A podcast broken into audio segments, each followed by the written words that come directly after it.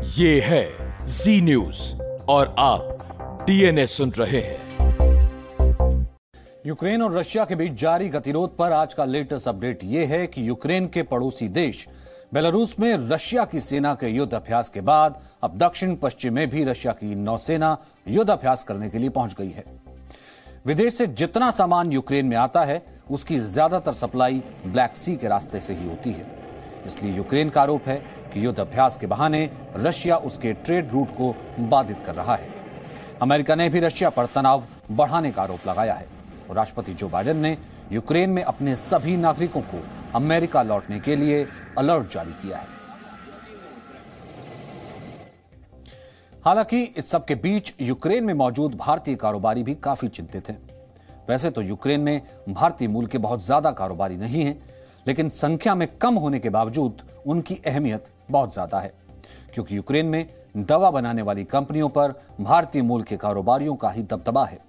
Ukraine से हमारी इस स्पेशल ग्राउंड रिपोर्ट में आज आप इन भारतीय कारोबारियों की चिंता को करीब से समझ पाएँगे।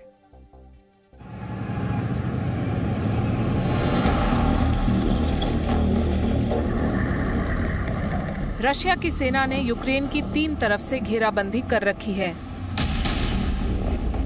रशिया के तीस हज़ार सैनिकों का बेलारूस में युद्धाभ्यास चल रहा है, जिसे अमेरिका ने युद्ध का तनाव बढ़ाने वाली कार्रवाई बताया है। यूक्रेन के सहयोगी देशों को रशिया के हमले का डर पहले से कहीं ज़्यादा महसूस हो रहा है। सीमा पर पैदा हुआ तनाव यूक्रेन में भारतीय मूल के कारोबारियों को भी महसूस होने लगा है।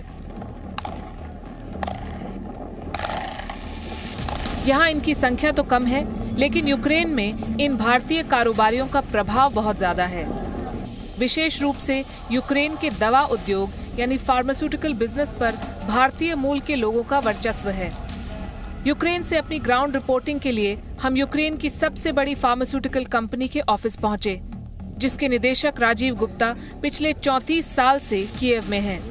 उन्होंने वर्ष 1991 में सोवियत संघ से अलग होकर यूक्रेन को स्वतंत्र देश बनते देखा है। वर्ष 2004 में यूक्रेन के ऑरेंज रेवोल्यूशन के गवा रहे हैं और साल 2014 में क्राइमिया पर रशिया का कब्जा होते भी देख चुके हैं। लेकिन पहली बार वो यूक्रेन के लोगों को डरा हुआ देख रहे हैं। If you frankly ask me, like, you know, some kind of stress is there among the employees, among the colleagues, but uh, directly at present, no impact. Of course, we have conducted a kind of a webinars, some kind of uh, training program for our people, how to tackle with the stress. If you ask direct impact, we have not seen yet, but indirect, yes, people are little bit scared of. इसी जगह हमारी मुलाकात संजीव भगत से हुई जो Ukraine में एक दूसरी बड़ी दवा कंपनी चलाते हैं और इन्हें अब युद्ध का असर कारोबार पर भी महसूस होने लगा है। There is panic in the market I am thinking of that maybe the channel from which we are getting all our products it is going to be disrupted in the Black Sea so we are basically creating some stock from India and from other European countries from where we are taking the goods because I see there is going to be a disruption. Even if war happens or doesn't happen, because you must be watching and you seeing that Black Sea is already getting crowded, and all our goods come through that channel only. सीमा पर शांति के बिना किसी देश में कारोबार नहीं हो सकता और भारतीय उद्योगपतियों की चिंता युद्ध में उलझे यूक्रेन की परेशानी बढ़ा सकती है क्योंकि यूक्रेन में दवा की ज़रूरत भारत से ही पूरी होती है। वर्ष 2019 में यूक्रेन ने 14 करोड़ 60 लाख डॉलर, यानी लगभग 1100 करोड़ रुपए की दवा भारत से खरीदी थी। आपको ये जानकर आश्चर्य होगा कि यूक्रेन में भारत की 860 फार्मास्यूटिकल कंपनियाँ 4000 तरह की दवाइयों की सप्लाई करती हैं। लेकिन वर्तमान हालात में भारतीय कंपनियों के कारोबार पर भी खतरा मंडरा रहा है, जिनमें काम करने वाले ज़्यादातर लोग यूक्रेन के ही हैं। If we move, to, move, move towards 2014, it was little bit scary. But uh, the whole revolution of 2014 was taken uh, only in the city center. So there was no direct impact as such, as far as people are concerned, there was no direct impact. Yes, devaluation of currency was taken place in 2014. Indirect impact. This was a loss of uh, business was there. Uh, right now, if you speak about situation, current situation, local people are not afraid of. Nobody can afford to have war. More of a cyber attack. Of course, we are ex- expecting cyber attacks and the other kind of things, but not physical attack. You have to have a plan B. Okay, I will rather say 99.9% I believe that there will be no war. But you have to prepare for everything, you know. If some mistake, by mistake, it will start like in First World War. We have to prepare for the plan B.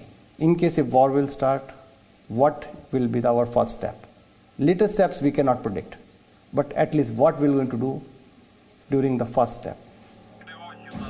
Black Sea में Russia के warships आ चुके हैं जिससे भारतीय उद्योगपतियों को भारत और दूसरे देशों से सामान मंगाने में दिक्कत हो रही है लेकिन सबसे बड़ी चिंता ये है कि इन कारोबारियों के गोदाम रशिया की सीमा के नज़दीक हैं और अगर रशिया की सेना थोड़ा भी आगे बढ़ी तो इनके गोदाम में रखा स्टॉक रशिया के कब्जे में चला जाएगा ये खतरा तो है जिसका सामना करने के लिए ये अभी से मन को मज़बूत बना रहे हैं My warehouse is very near to the border of Russia. My kids are studying in American school and all their teachers have been evacuated to America. So they were panicked first day, second day and they were asking me every day what is going to happen, where we are going to stay, where which country we are. First day my son and my daughter they ask which country we are going, Papa.